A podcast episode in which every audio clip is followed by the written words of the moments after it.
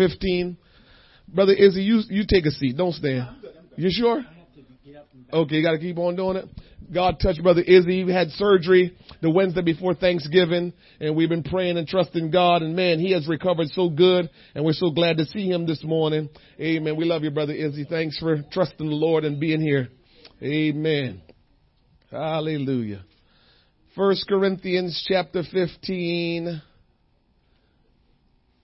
We're going to go to verse 50. Verse 50. Hallelujah. The word of the Lord says, Now this I say, brethren, that flesh and blood cannot inherit the kingdom of God. Neither does corruption inherit incorruption. Behold, when you hear behold, the scripture says, look, I show you a mystery. We shall not all sleep, but we shall all be changed. In a moment, in the twinkling of an eye, at the last trump, for the trumpet shall sound, and the dead shall be raised incorruptible, and we shall be changed. I want to entitle this message this morning simply changed. Changed. You may be seated. If we would be honest with ourselves this morning, most of us, or dare I say all of us here today can pinpoint things about ourselves and the things in our life that we would like to see changed. There are things in our life that we know we want to see some change take place. There are things around us that we experience that we would like to see some changes take place. And so change is something that we consider and we ponder from time to time and we want to see them happen. You ever wonder why we desire change but somehow can't muster up enough passion? We're not motivated enough to make these changes. We want the change to take place. We want to experience these changes. But somehow we don't muster up enough passion. We, we, we're not motivated enough to, to make these change. We desire for these changes to take place. We know it's necessary that these changes take place. But we just don't seem to muster up the courage, the passion, the, the, the drive, motivation to make the change. While I'm saying what I'm saying this morning here is true about every area of our life. This change thing. Every area. Every situation that we must consider. While I'm, what I'm saying can, can be compared to everything that we experience in life when we talk about change. I want you to focus on change this morning according to the Word of God. Change according to the Word of God.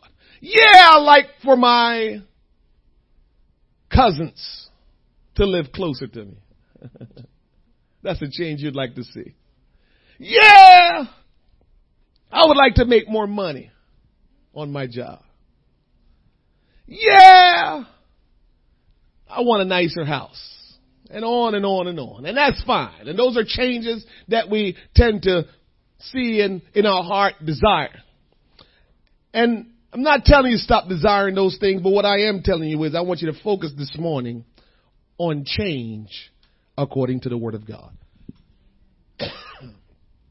we need to begin to ponder and consider change in our life and even around us according to the Word of God.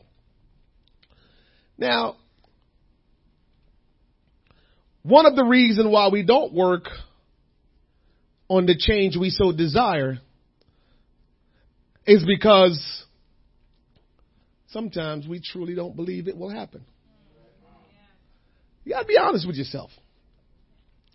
And so we desire change, but somehow we think about that change and then conclude that I just don't see it happening. What they say? Paralysis by analysis. Is that what they call it? You start analyzing stuff.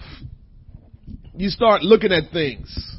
And in your mind, how you can comprehend things, you say, yeah, I would like to see that, but I just don't see how. You know what's funny about that? You will look at somebody else and believe change for them more than you will believe change for yourself. How does that work in your mind? That you can look at somebody else and you can say to them, I just know that you can do this. I just know God can help you with this. I just know and you, you encourage them and you tell them, I know you can change. I, I know God can do a work in your life. I know you can overcome this and I know you can do that. We, we, we tend to tell people that and we encourage people that I know you can change. I know you can overcome that. And when it comes to you, it's, it's an unspoken thing that we do. We don't go around telling everybody, eh, I just don't think I can change. We, we, we don't do that. But in our mind, we have convinced ourselves or has negotiated in our mind, ah, just, I just, I just don't think so. And so change never happened because we don't believe that it can happen for us. We don't think it can happen for us. We believe that the life that we've been dealt is just the life that we have and we just gotta deal with it. Mm. Sometimes we're challenged because, because the change that we need, we don't like.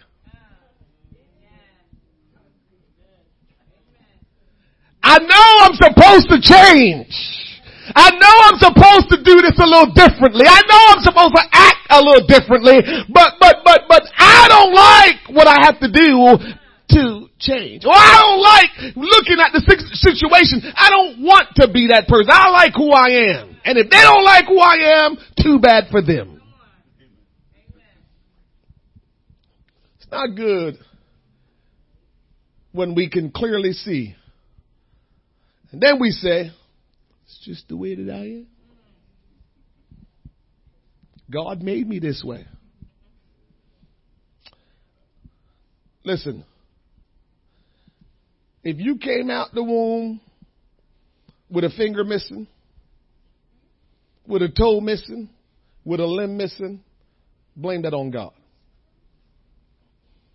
And God is well able and capable of letting that limb grow back. So if you come out like that, blame that on God. But don't blame God for your character and personality. Don't blame God for your character because whatever you became is what you fed yourself. Right? And so we can't say, well, I'm just this way and this is just the way I'm going to be. No, begin to look and say, I'm this way, but that's not really the way God intended for me to be. Now I've been this way for a long time and so I kind of got comfortable being this way. And so I have now, you know, just convinced myself that it's just, just, just me. And God is saying, no, you have decided you're going to embrace that, but that's not just, that's not what I want for you. You embraced it, but that's not what I want for you. And so change sometimes don't take place because we have become accustomed or comfortable. We like what we are now, even if it's not what it should be. Somebody say amen this one. I'm going somewhere. I'm going somewhere. We can believe change for our neighbor, but we find it very difficult to believe change for ourselves. Sometimes we let get what get in the way of our changes. We think about our history, our background, the negative things people know about us. Those are some of the things that handicap us and prevent us from making change. Every time we look and say, I'm supposed to make a change here, we say, but you know, what can I do? Life has just always been this way and this happened to me and don't start saying what happened to you. A lot of stuff happened to a lot of people. Oh yes.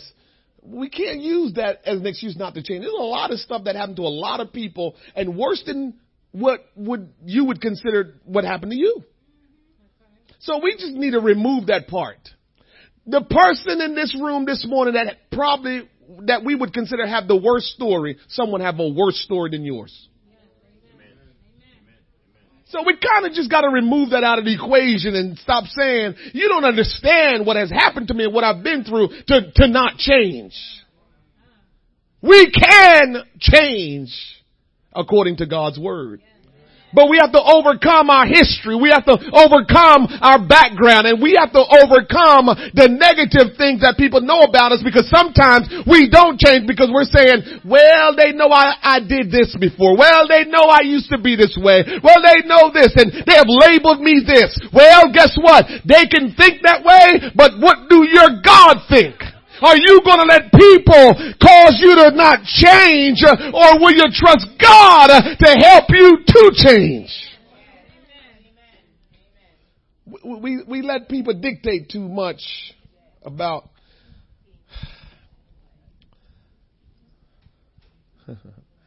So here is something that I've that that I see that I just saw that concerns me.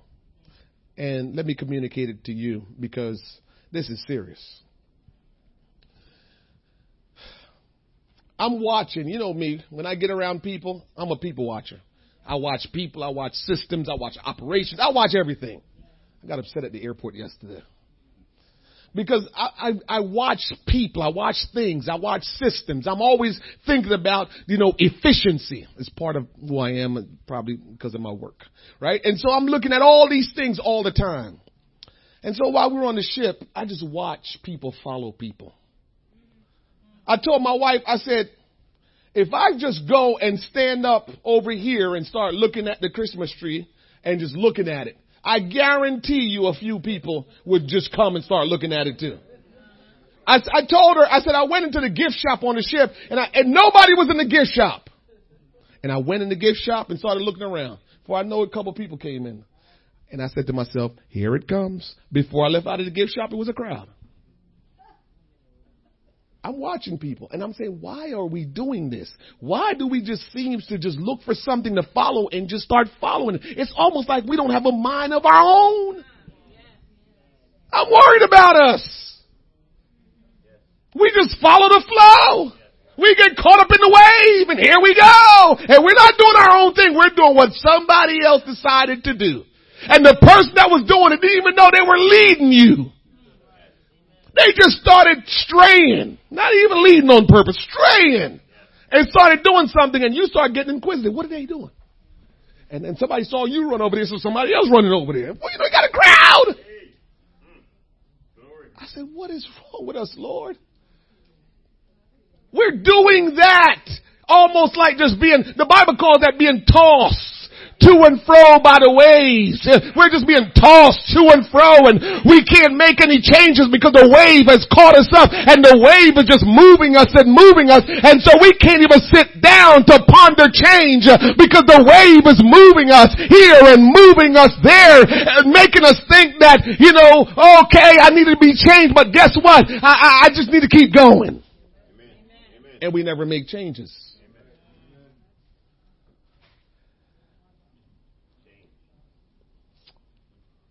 Change is important.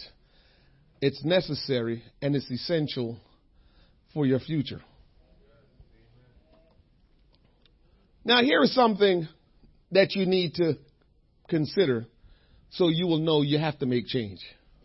Philippians chapter 1 verse number 6 says this, being confident of this very thing, that he which had begun a good work in you will perform it until the day of Jesus Christ. How's he going to perform that?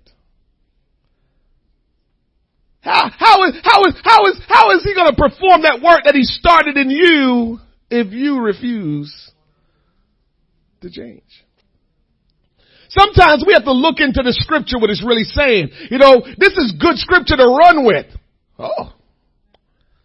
Being confident of this thing. That he which had begun a good work in you. And guess what we do? We relaxed on, well, if God started work in me, he gonna complete it. That's true. But it always involves you. It always, so to sit back and just think, he said he started good work. You gonna see it through. Okay. He probably didn't, they didn't list that part in there, but the part that you have to make sure you read into is, you're gonna have to be a part of that. It's not, the work won't just be content, God won't continue working you if you, you don't have anything to do with it. Hmm. Listen, we mess up or we have messed up before we receive the revelation of the Word of God. We have messed up after we receive the revelation of the Word of God. And so we can't allow what we have done, what mess we have created to, to prevent us or stop us from moving forward and make changes. God knew the things that you would do before you did them, even before you knew about God. And He knew that even after you claim you are a child of God, that you will mess up even afterward. So you can't allow your mess to cripple you from making change. Mm-hmm. Jesus is more concerned with the completion of a thing as opposed to what's going on right now. We are a work in progress and we know that God is concerned with the finished work.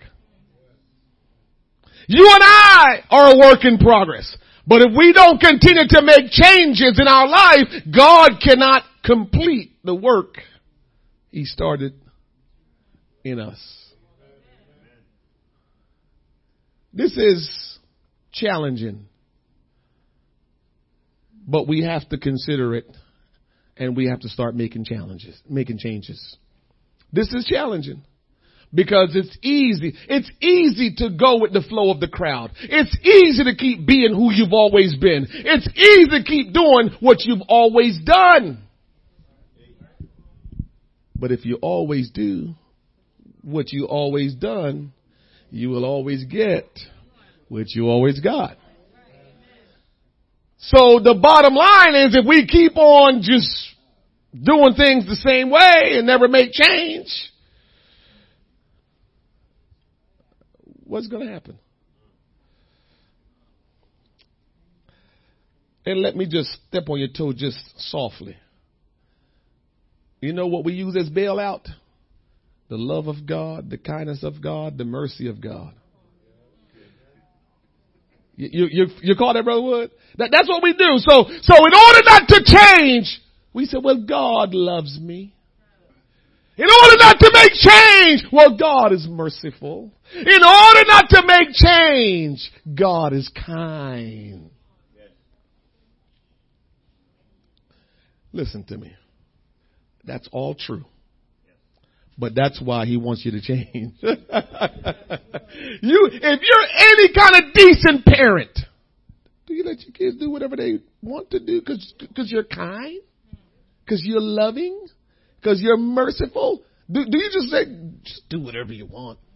That's, you know, I love you so much, just do whatever you want. I love you so much, just act however you want. Who does that? So when we think of God's kindness and when we think of God's mercy and when we think of God's love, we must understand that it's still call it, it, it's still warrant us changing. It don't mean you can just be who you are and never change. Because that's always our scapegoat. Well, God loves me. I don't have to. But we forget. You love your child. Or you just going to let them just. One factor that usually motivate us to change is the weight of value. If the reason for change is of great value to us, then we are motivated enough to make the change. And we often do. If the, if we don't think the reason is of great value, then we don't change.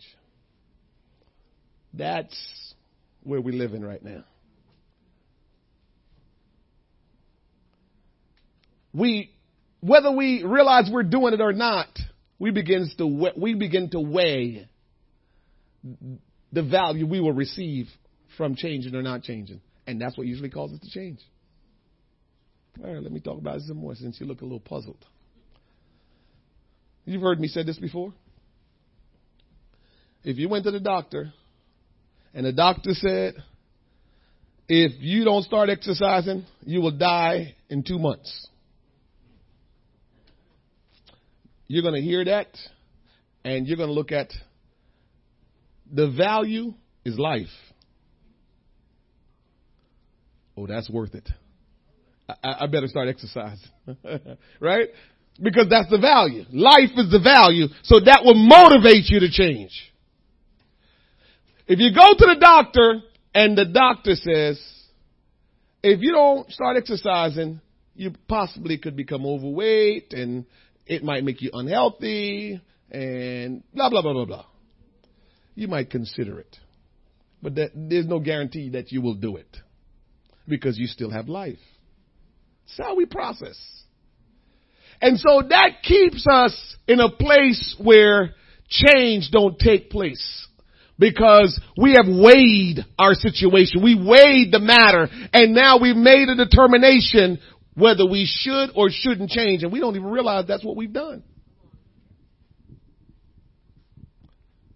Now, what I just said is scary because what it comes down to now is if we haven't made a lot of changes, it means that we must not think the Word of God is of great value to us.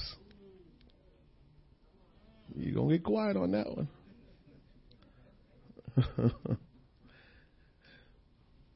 If we don't think the reason for change is of great value to us, then we're not motivated enough to make the change.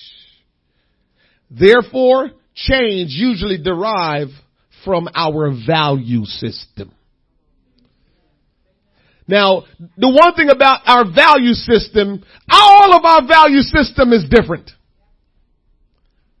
But life, this is what we have in common in our value system. All of us know life is valuable. So no matter what you think is valuable, I think is valuable, that's different. That's nothing. But all of us believe that life is important. So that's a, that's on, that's of high value to all of us. So that's where we all see eye to eye. And that's why when anything is pertaining to life, we all make the change. Because all of us have agreed that life is valuable. And so our value system is what determine our change. The problem with our value system is all of our value systems are different. Depending on where you came from, depending on how you were raised, depending on your experiences. All of those things is what established your value system in life. What you think is valuable. There's some, some, some cultures and some families that you will visit and you will say, what? They think that's valuable? And in your mind, it's not that valuable. It's not that, not really that valuable. And then there's things that you think is real valuable and others are like, it's not that big of a deal. So all of us establish this value system in our life. And so the thought is, okay, if it's important, I'll make the change. If it's of high value, I'll make the change. But if it's no, not of high value, then I won't make the change. My big question for you this morning is, where did you get your value system from? How did you establish your value system? You and me. How did we establish our value system? What determined that this is very important and I need to really do something when this comes up? But that's not that real important, so I don't need to do anything about that. How did you determine that?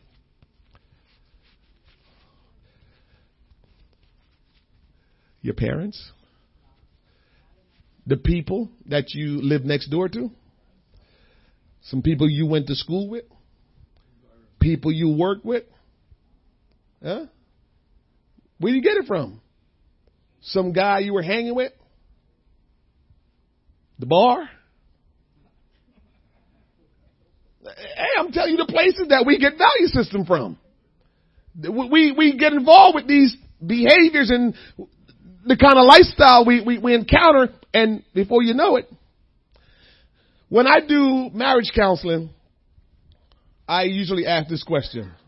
I usually say, what marriage did you see that you would like to pattern your life after? And they get start talking. I said, okay. Then I walk out the room because I keep them separate. And when I ask that question, walk out of the room and go to the other person. What marriage did you see and you know that you got your ma- marriage values from. And so they both explain it to me, and you come back together. Tell him what you, your thought of a good marriage is according to what you saw. Tell her blah blah blah blah, and let them sit down and talk, and they'll see if it matches or it don't match. Because both usually come up with different kind of value system. They both saw something different. Very, very seldom that they saw the same things. This is why I, am not going to go down this road, but I got to mention this.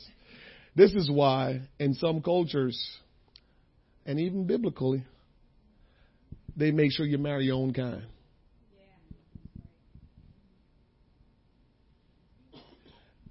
It's not for any other reason other than you will all have the same value system. We miss that. We, we just think, you know, it, we, we think other things when we think people need to marry their own kind. Your own kind has nothing to do with the color of your skin. Your own kind has nothing to do with, uh, you know, who your parents are. It has to do with, do you have the same value system? Were you raised the same way? Were you brought up in the same kind of environment? When, when, when those are the things that transpire in your life, now you can probably 50% of the way pass what you need in your marriage because you're going to all have the same kind of outlook on things. You, follow what I'm saying? What you think uh, a, a family should be, like for instance, go deep on you, not deep. But if if I wasn't a provider, my wife would be miserable because she grew up in a house where dad made sure all the food was in the house. That, that's, that was big in her home. Food gotta be here all the time. No matter if we poor and have nothing, it better be enough food that we can eat whenever we want, what we want, how we want. So if I was a, a, a, a husband and a father that didn't make sure we was always taken care of for food, she would be miserable in that area. You follow what I'm saying? This is what I'm talking about. When you come from a certain culture, when you, when, when, when you have the same value system, it helps a lot. If you don't have it, you're going to have to work a lot to get it established. And so your value system will determine if you're going to make change or not. I'm going somewhere. I'm not going to keep you much longer. If your value system did not originate from the Lord Jesus Christ, the Word of God, then your value system is flawed.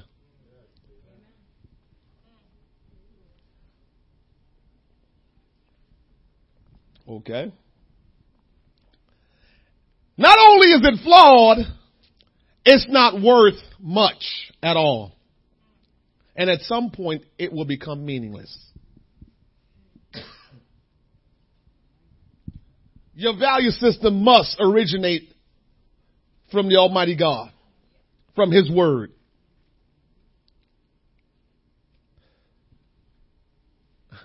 I don't know if you remember this in our teaching about who God is. But remember this. The one who knows you best,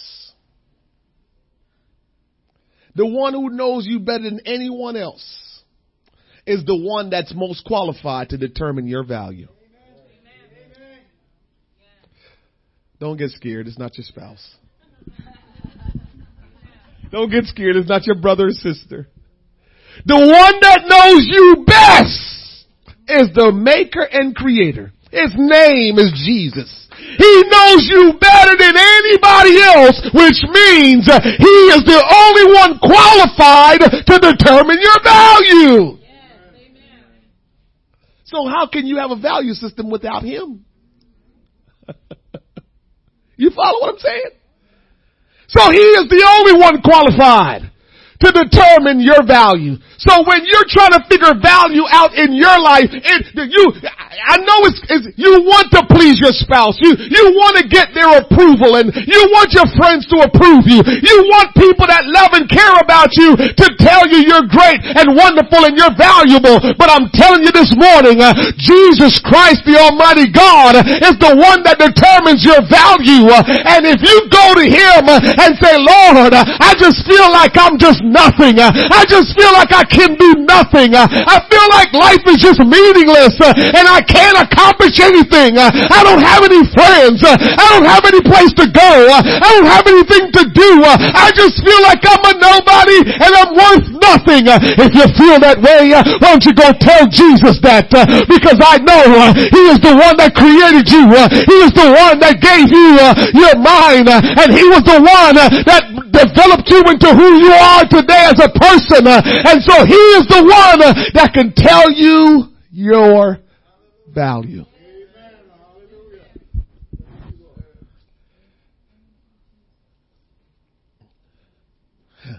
This is heavy. Your spouse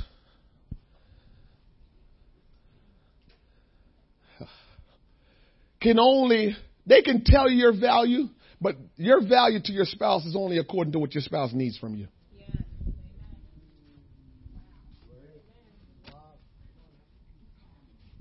That's tough. Didn't mean to step on anybody's toes with that one. But that's just how we are as humans. What you, what kind of meaning you bring to my life is the value. And so if you don't bring a whole lot of meaning, I'm married to you, but you're not that valuable. This is why sometimes marriage fail. Because what, what, what the meaning that you're looking for from your spouse is coming from your own mind, your own understanding. But what if your own understanding is not coming from God? You, you, see what I'm saying? Then yours is flawed, so you got two flawed people trying to determine value. We, we gotta get it. You can't have two flawed people determine value. The only way to determine value and have a right value system that will not be flawed is to go back to the Word of God and say, God, what should value be to me? And what is value to you? And when I get that from God, that's how I need to live my life. That's how I need to establish my value system. We mess each other up because I'm looking for you to, to, to, to, to do things that make me feel good. And because I'm looking for that, when you don't make me feel good, you're not that valuable to me. You're only valuable to me when I, when you're doing the things I like. That's a mess. And God is like, where did you get your value system from? Your neighbor? Your mom and dad? Who? Because all of theirs is flawed. God's value is the only one that's not flawed. His value system is the only one that's not flawed. But every one of us, our value system is flawed if it's not according to the word of God. Give God a hand clap of praise. Hallelujah. We love you, Jesus. It's very important to know that. We need to make sure our value system is derived from the Word of God. Listen to this. Some of you know this text, this scripture, Matthew 24 verse 35. This is heavy. Heaven and earth shall pass away, but my words shall not pass away. Your value system shall pass away. Your value system will pass away. It, it, it, will only serve for a little bit of time and make you miserable, make the other person miserable.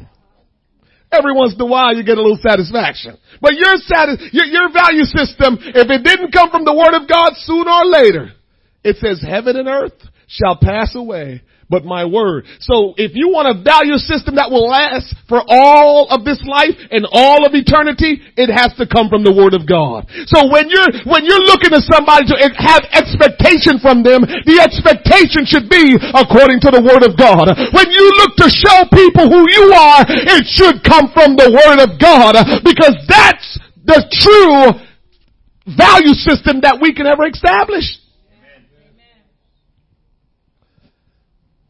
Heaven and earth shall pass away. Mm-hmm. So what are you going to continue to hold on to your value system or are you going to make a change? Are, are you going to continue to live by your convictions or are you going to make a change? Are you going to hold on to what you think is right, what you've always done and how you've always done it, or are you going to make a change? This morning, we felt like the presence of the Lord was in this house.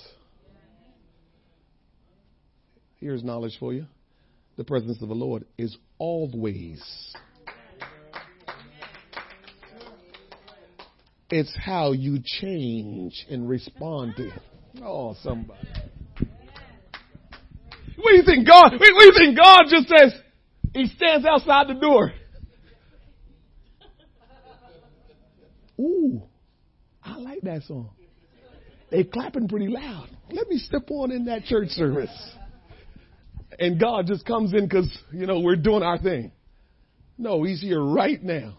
For those of us that have Him living in us, He's living in us right now. He's here right now. Has nothing, the, everything consists in God and by God. He's present everywhere all at once. So he doesn't just show up when you decide, oh, uh, uh, uh, can you show up today? No! What happens is uh, he manifests himself when you decide, I'm gonna approach him differently this morning. Uh, I'm gonna worship him this morning. Uh, I'm gonna praise him this morning. I'm gonna clap my hands unto him this morning. I'm gonna lift up the name of Jesus this morning. When you make a change in order to respond to God, God now will manifest manifest himself. He said, if I be lifted up, I will draw all men. Uh, so when we lift up the name of Jesus, uh, when we praise him, uh, he begins to pull us closer to him. He begins to move on us, but it's all about the approach, the change. If you come to church and you say today, because this happens, I just need to just hear a good word. I'm just not into clapping my hands this morning. I'm not into lifting my voice. I'm not into getting sweaty. I, I just want to hear something that's going to help me so I can leave, you know, inspired. I can leave with some kind of plan. That's all I need. I don't need all that stuff. Well, if that's what you come for, you might just get that. But you will not experience God's presence personally because that's not what you wanted. You see? You see how the change has something to do with how things begin to happen around you? And if we just stay the way we like to stay, there's no change. It means nothing happens. I'm going to be finished in a second here. Yes. change. Here's the definition of change. To do or make something different from what it does or is, or from what it could be if left alone. The change we all need to make and continue making is to put ourselves in the hand of God. I'm almost done. That might have went over your head. You hear me talk about change, the first thing you think about is, oh man, I, I, got to do something, you know, really good so I can get the get get, get God to do something. Huh. Hmm.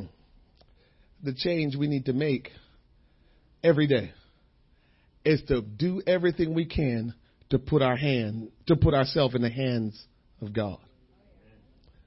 Easier said than done. Sounds real good, but it's not that simple. Because if it was, we would have been doing it and we would have done a great job at it a long time ago. But putting yourself in the hands of God every single day is not an easy thing. And that requires you to continue to change all the time because things and times happen to everybody. Chances happen. Things happen. Things are always moving in our world. And every time it's moving and something is happening, how do you change to continue to keep yourself in the hands of God. Do I go on vacation and decide I'm taking off from God now? Cause God, I'm on vacation and you know I need rest. So let me just live the way that I want, Lord. Let me just act the way that I want cause I'm on vacation. Just let me do my thing, Lord. Some people do that. Some people do that. Some people do that. Go on vacation, say, Lord, I'm on vacation, so that means I can do whatever I want. When I come off vacation, I'm back with you. I don't want to be out of the hands of God. I don't care where I'm at. I want to be in his hands at all times. That's what I mean by it takes work to be in the hands of God every single time. Cause when you wake up in this island this day and that island the next day and that island the next day and people are taking care of you, it's easy to forget about everything and just, just soak it all in and say, woo, this is the life. Ain't no life without Christ. and I'm going to put myself right in the hands of God. Every day I'm working at it. I'm saying, God, I can't live without you. I can't breathe without you. I cannot do anything without you, Lord. Listen. The changes you can make to your life is minimal. Limited. But the changes God can make in our life are transformational and without limits. Let me say that again. The changes you can make to your life is minimal, limited, but the changes God can make in our life are transformational and without limits. So what am I saying? I'm saying as little as the change might seem to you, it's necessary if you're going to experience a transformational change. If you're going to experience a change without limits. We always want to experience the change without limits. We always want to experience the trans, transformational change, Brother Bob, but the only way we can do it is if we make little changes in our life. You don't believe me? Alright, let me take it home familiar passage of scripture. Jeremiah chapter 18. Verse number one. The word which came to Jeremiah from the Lord saying, arise and go down to the potter's house and there I will cause thee to hear my words.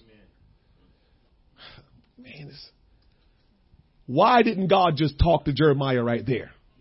We gotta, we gotta dig into the word, the scriptures and begin to ask questions. Don't be afraid.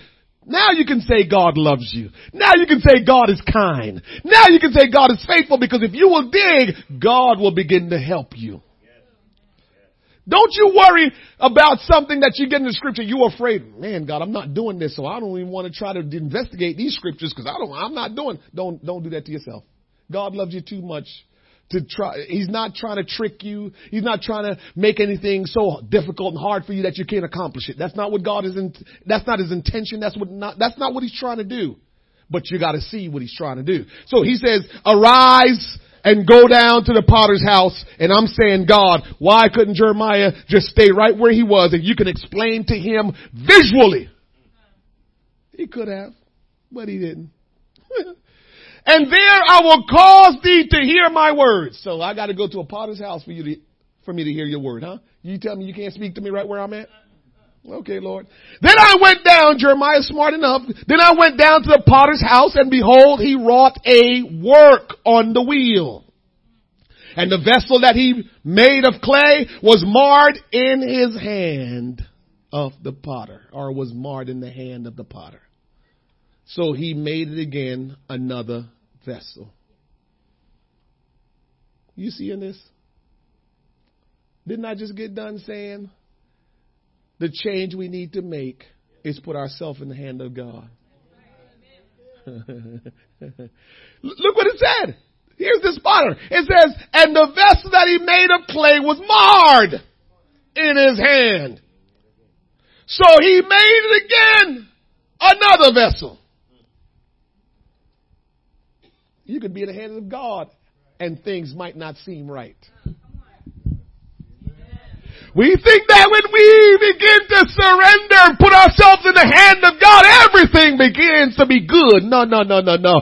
God is working a work uh, and it don't always come overnight. God is working a work uh, and God will make sure He will see it through till the end. But you gotta make sure your responsibility will be, let me put myself in the hand of God because when I'm in His hand, that's how the work is going to get done. That's how the work is going to be completed. I can't do the work on my own, but what I can do is put myself in the hands of the potter.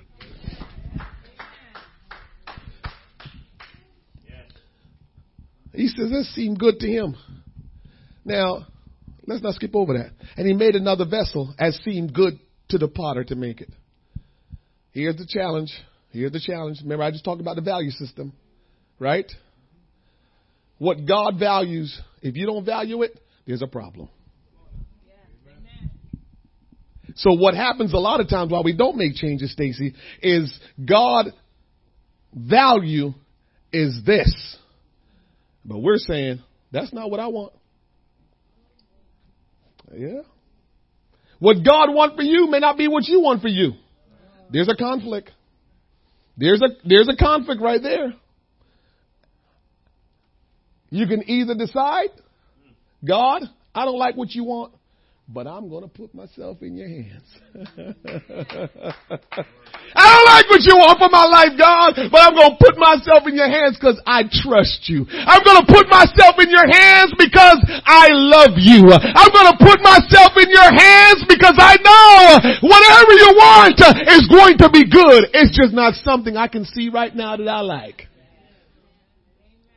These are this is how we gotta communicate with our God. You don't have to like everything He wants to do. Your kids don't like everything you tell them.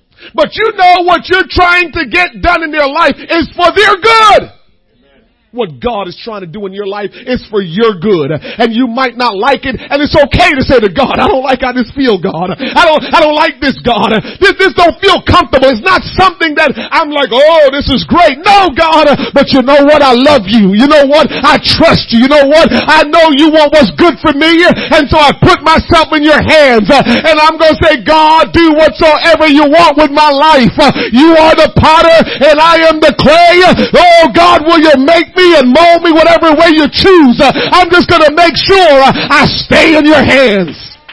There's a scripture that says no man can pluck you out of the hands of God. Uh, guess what? If we get in the hands of God, the only way we come out is if we walk out. But the devil can't take you out of the hands of God. Only you can walk out of the hands of God. You put yourself in the hands of God and you can take yourself out of the hands of God. Did you know that? Why? Because God is a loving God. Come here, wife. Let me, let, let me show you something. Come here, wife. She don't even know about this. I can't help myself. I gotta do what the Spirit lead me when I'm talking. So, so, so, so, she's in my hands. But if I'm pulling her along with me, and she decide try to pull away from me and she decided to pull away, and I'm holding on, but she forcefully pull away because I'm a lover, not a fighter. I'm not going to, you better get back here. Come on and get with. God don't do that. That's what y'all wanting God to do to y'all. Y'all pulling away from him and you want him to turn around and say, you better get back here. Come here and get back over here. That's what y'all want from God. And God is a gentleman. He's a lover. If he has your hand and he's just, you know, massaging your hands and doing good things for you and you decide you want to walk out, he's going to let you go. That's what we got to realize. So we can walk, we can put ourselves in the hands of God, and we can take our hands out of the hand of God. We can take ourselves out of the hands of God. But if we decide to walk away, there's nothing God can do. Thank you, wife. That's what we got to realize. So if we're going to make sure that we make change so God can change us, we're going to have to put ourselves in the hands of God. Like the clay is in the potter's hand, we're going to have to put ourselves in the hands of God. Verse 4, and the vessel that he, no, not that verse, verse 5. Then the word of the Lord came to me saying, O house of Israel. We can put that in, O house of whatever your name is. Whatever your name is, put, put, just put your name right in there. O house of Wayne. Cannot I do with you as this potter? Question mark. You see what the Lord, the Lord says? He didn't say, I'm going to do. He says, can I do with you what this potter did to the clay? Again, God being a gentleman. Are, are, are you going to put yourself in my hand so I can do what needs to be done? And he says, behold, as the clay is in the potter's hand, so are you in my hand. O house of Israel. So when you put yourself in the hands of God, God says, I'm going to take care of you and make you into the very best that you can ever be. It might not feel good. It might not always be comfortable, but I know what's best and I'm going to make you into the very best, but you have to put yourself in the hands of the Lord and you have to stay there. I conclude this afternoon. Here's the conclusion of this matter for this day. If we don't make ourselves pliable, submitted to the authority and power of God, He cannot make any changes in us. Listen, we regard healing as some great miracle. It's cool. We regard, you know, God's touch and that's some great miracle. You know what's God's great miracle? When someone is saved. That's what He wants. That one day we will be saved and be safe and that we will spend eternity with Him. So, if He never heals me or you or anybody, eh, could be a little disappointed. But it's not the end of the world. Because the most important thing is that we be saved, is that we be safe and sound. And so the only way to do that is to always keep ourselves in the hand of God. And so God cannot make anything out of us if we don't put our hand, put ourselves in his hands. The changes God will make in our life depends on the changes we will make in our life. Say it again. The changes God will make in our life depends on the changes we will make in our life. So here's how it works. If you don't make the change, God will not make a change. You see how that works? And we, we continue to believe God's going to do something to us, and God is saying, I will. But you have to make a change. And so God makes changes. Can I say this one last thing to slip it out? Slip, slip it in here? Listen.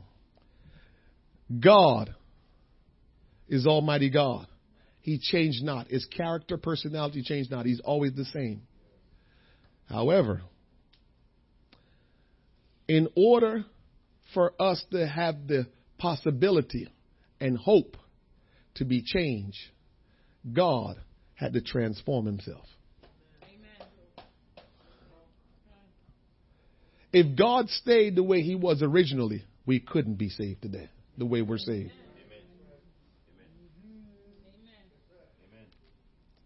I told you before, he is so amazing. I love the Lord.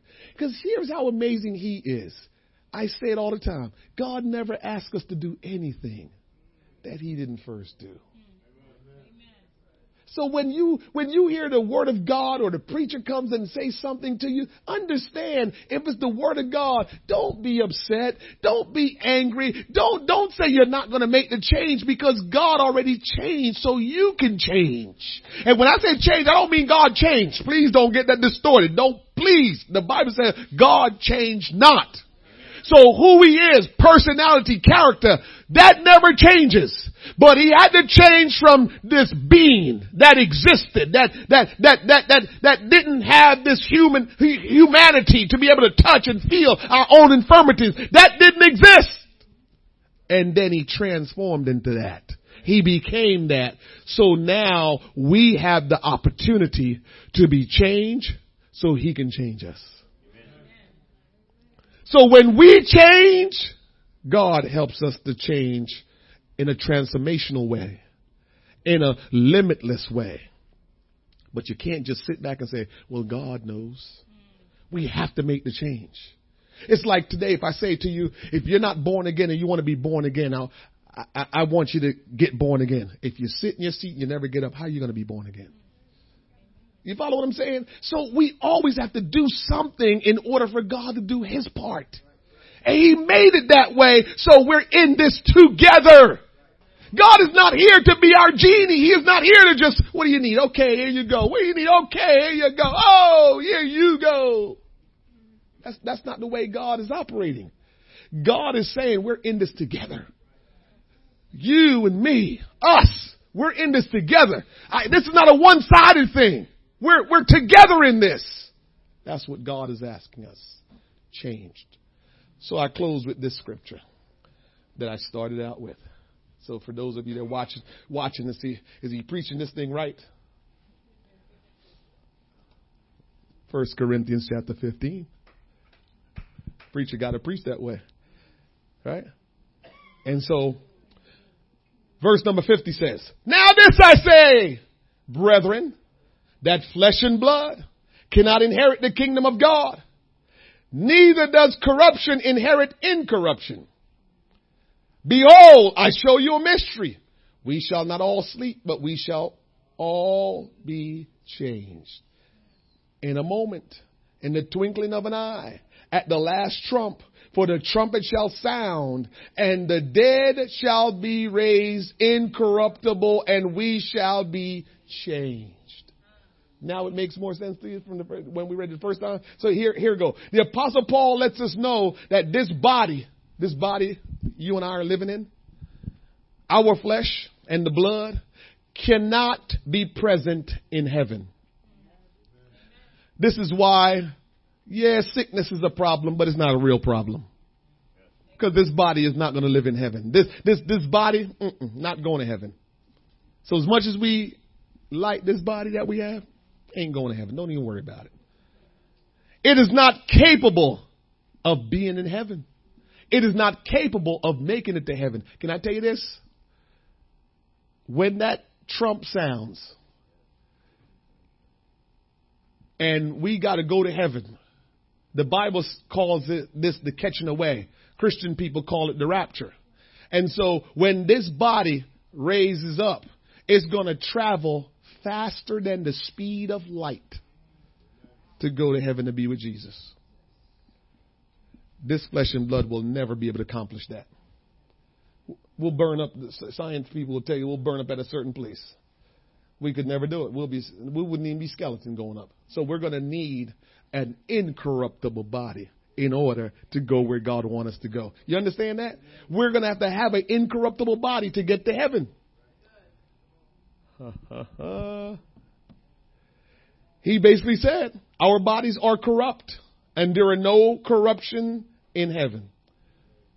Your greatest challenge and struggle that you face every day is you, not Satan. The Word of God consider your body corrupt. So you're living in a corrupt body. A body that caused you to sin a body that, that, that caused you pain and hurt and all that stuff. That, that, that's what that body that you're living in caused you. And God is saying, remember in heaven there will be no more crying. Remember in heaven there will be no more pain. Remember in heaven there will be no tears. This body causes those things. So now you know this body is not going. So be encouraged even when this body is struggling and, and, and, and, challenging you. Don't you be discouraged. Say, Lord, I trust you and I know that is, this is temporary. I'll be all right at some point. And so our bodies are corrupt and it's not supposed to be in heaven. Therefore our bodies as we know them are not allowed in heaven. Paul went on to say, we shall not all sleep, but we shall all be changed. Here's a question. Who are the we that Paul is talking about?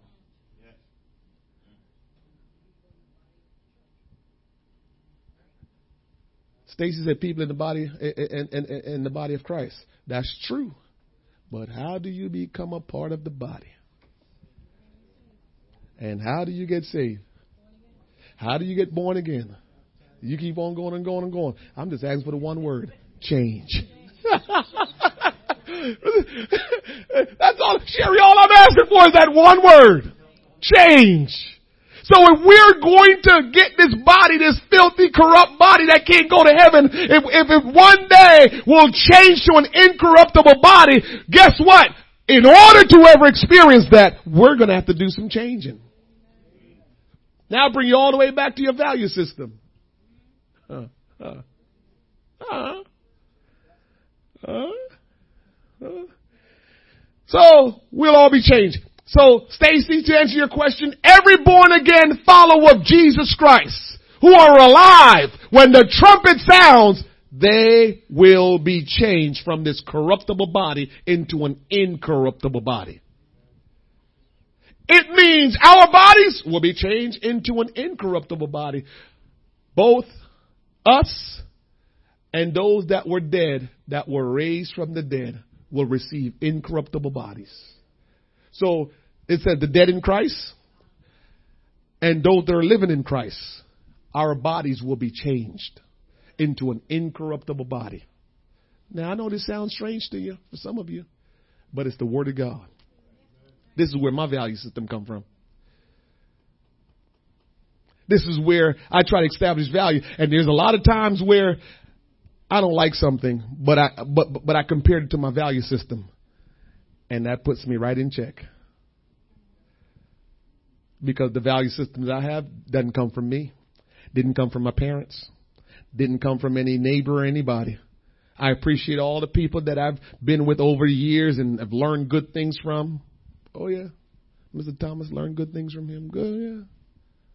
But my value system, when I got saved, I realize it must come from the Word of God.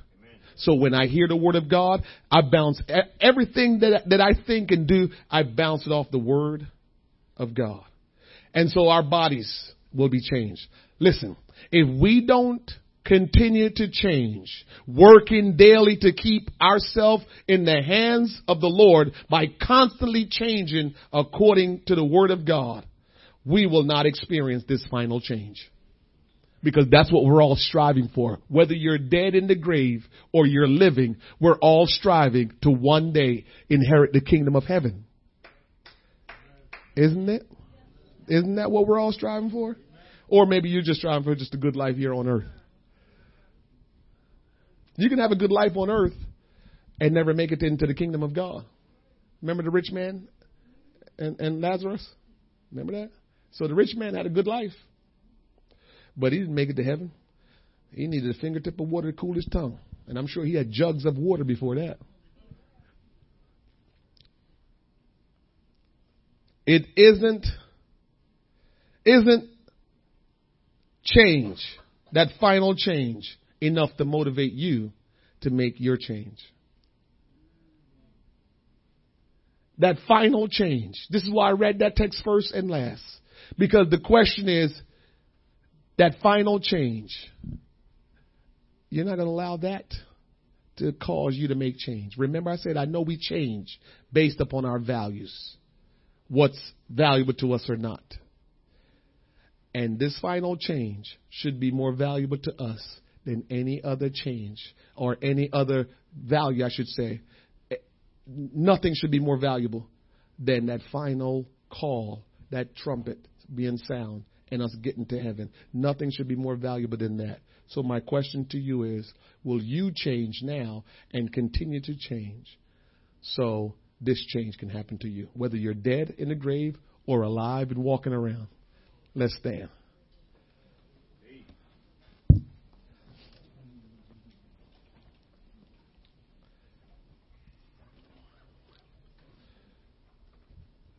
When you make change or make changes, different things are going to happen in your life.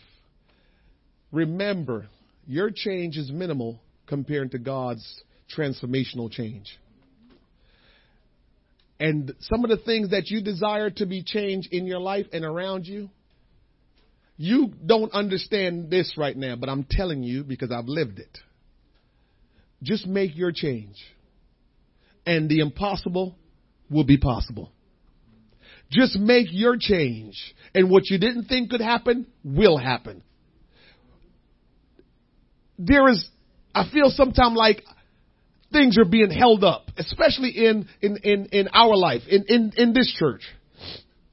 I feel like for many of us, things are being held up because we refuse or we haven't made ourselves change because we're trying to analyze how the change will take place. And remember what I told you, your change is so minimal that you look at it and think, what's the big deal anyway? That change is not the significant change. Your change is not significant. The changes that the Lord will make in your life are the significant changes. So for instance, if I repent of my sins, I get baptized in His name, I begin to pray, he will fill me with His Spirit. That's a significant change for the Holy Spirit to fill you. What did I do? I, I, I went and got baptized. What did I do? I repented. I asked God to forgive me of my sins. That's what I did. Repented of my sins. I went and got baptized. But the bottom line is the significant change, He did it. He did the significant change because the Spirit of God in you is significant. I can't tell you how significant that is. But you didn't do that. All of us that had the Holy Spirit, we didn't do it. He did it. So that's a significant change.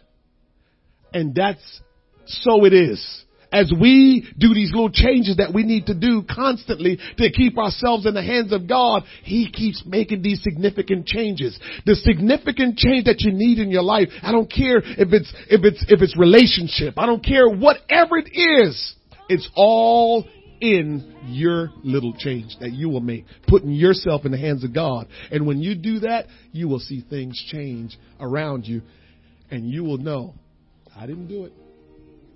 I just placed myself in his hands and let him do what he wanted to do with me, and the changes just started happening. It's like a domino effect. As you make the change, he goes, Poof. But if we just keep standing and doing what we've always done and living like we've always, we, we, we just keep doing our routine thing that giving God a little here and a little there and, and we never significantly say, God, I gotta put my hand, myself in your hands. I gotta do something for you to really do something. Cause he wants to. Again, back to, he loves you so much he wants to. He, he, he's so kind he wants to. He's so gracious that he wants to. But he can't, he can't go against his own word. He can't go against his value system. And so we're looking for God to do something. God says, Oh, I want to. My hands are tied. You tied my hands. Will you untie the hands of God? Because if his hands are tied, how are you going to fit in it? Will you untie? And the way you untie the hands of God is just totally giving yourself and putting yourself in the hands of God and let Him do what He wants. Oh, turn that song up there. Yes. Uh huh. I thank God for His change. I thank God for His touch. Will somebody just gently put themselves in the hands of God. This is a different kind of service today. I'm just letting the Holy Spirit do what He wants to. Because I want to be changed. I don't want to stay in the same mundane, the same over and over, expecting for something big to happen, but it never does. But it only, it's only because I haven't decided to make some more change. Yes, I changed a little bit when I repented of my sins. Yes, I changed a little bit when I got baptized in Jesus' name. Yes, I changed a little bit when I started coming to church.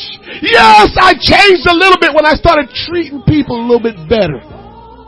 But God is asking for us to change a little bit more. Little by little, He is saying, will you change just a little bit? God is calling us individually and collectively to more changes. Ah, I feel it in my soul. He's calling us to make changes. He says, church, I brought you here. I brought you to this place. I brought your life to where it is. But there's so much more stored up in Jesus for you.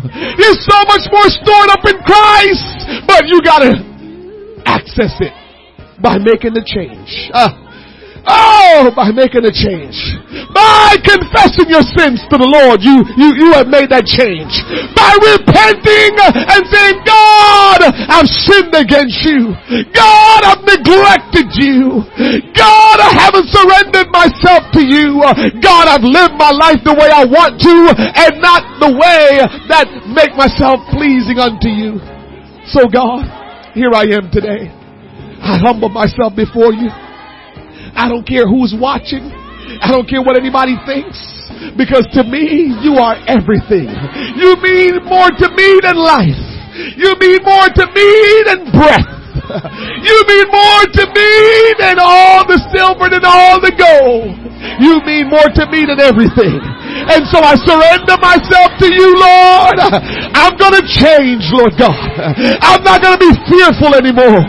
I'm not gonna worry about what anyone else thinks, Lord God.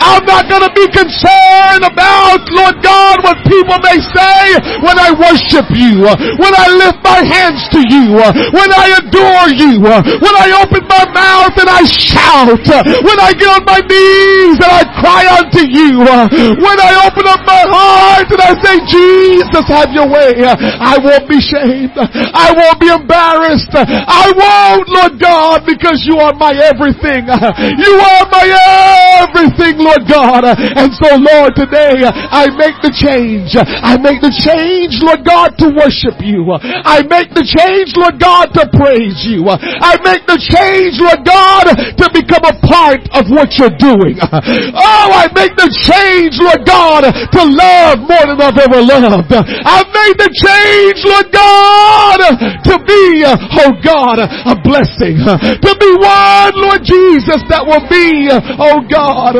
Oh, an instrument, a conduit of Jesus Christ. I make the change today, Lord God. Oh God, to be different. Oh God, I know I can't do it all at once, but I will do it little by little, Lord. I know you will help me, Lord God. I change my walk today. Oh, in the name of Jesus. I change my talk today. Oh, I hear, I hear something. God just told me. And when you make the change, you're gonna be challenged to stay changed. You're gonna make the change and suddenly the enemy is gonna come after you. He's gonna try to get you to go back to what you used to do. But God wants you to know He's warning you. Don't you worry about the challenge. Don't you worry about the challenge. Don't you worry about it. When you make the change, just keep on coming. Don't, don't, don't you let anything discourage you. Don't you let anything stop you. Oh, in the name of Jesus, in the name of Jesus. Uh, yeah, yeah, yeah, yeah, yeah. So we, we, we, we, we have not made the change because we got concerned. People got us out of our game. People get us frustrated. People start, to start, start talking bad about us and start telling us uh, negative things and start to try to discourage us. But God is here to tell you today, church of the living God, when you make the change and they try to discourage you, don't you do anything but be bold and stand and say, God, this is hard. I hear. Just, just say to God, God is hard. I, I've made the change, but everything is coming at me to try to push me back to where I came from. But God, I'm asking you today to strengthen me. I'm asking you, you today, Lord God, to give me the fortitude to, to keep pressing forward. Uh, oh, hallelujah. Somebody change is warranted right now. God is calling you to change. He wouldn't ask you to change today if he didn't think it was important. God wouldn't ask you to change today if he didn't think it was important. God knows everything and if he says it's time to change, it's time to change. It's time to change. It's time to change. Father, in the name of Jesus, Lord, as we stand before you today, we are so grateful and thankful today that you're still speaking to us. Lord, there was a time of 400 silent years that we read about in the scriptures. And Lord, we've been so blessed. We've been so fortunate that you haven't gone silent on us. And so Lord, I thank you today for speaking to us and telling us that change is warranted even now. And Lord God, we hold true and we hold fast to your word today. Let every word that was spoken into our hearing continue to echo throughout our heart and mind throughout this day, tomorrow, and then throughout the week, Lord God. Let the words of God reverberate. Let it echo and shake us throughout our week, Lord God. And when we come back together again on Thursday, Lord, oh Father, the word of God will be still working in us. The change will be still evident. I pray in the name of Jesus Christ by the power of the Holy Ghost that change will be permanent, that change, oh God, will be consistent, that change, Lord God, oh Father, will take us over and we will stand true to it. Thank you, Jesus. Thank you, Jesus. Thank you, Jesus. Listen, Thursday, here's a challenge. I'm giving you a challenge. See if you want to change. Thursday,